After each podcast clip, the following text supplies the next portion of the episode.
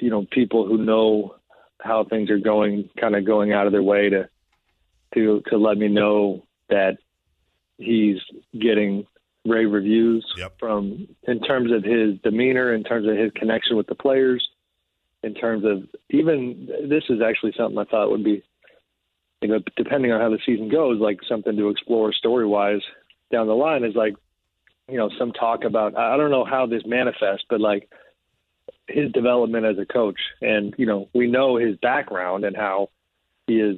He's obviously kind of.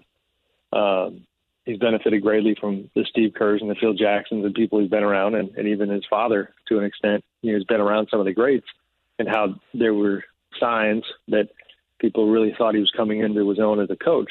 And so, it is a it's a big time year for him personally, but the mood was positive. Now, you know, the only disclaimer that naturally gets put on that is like it's positive until they run into a couple of those non-game losing streaks, Sure. uh, like they had last year.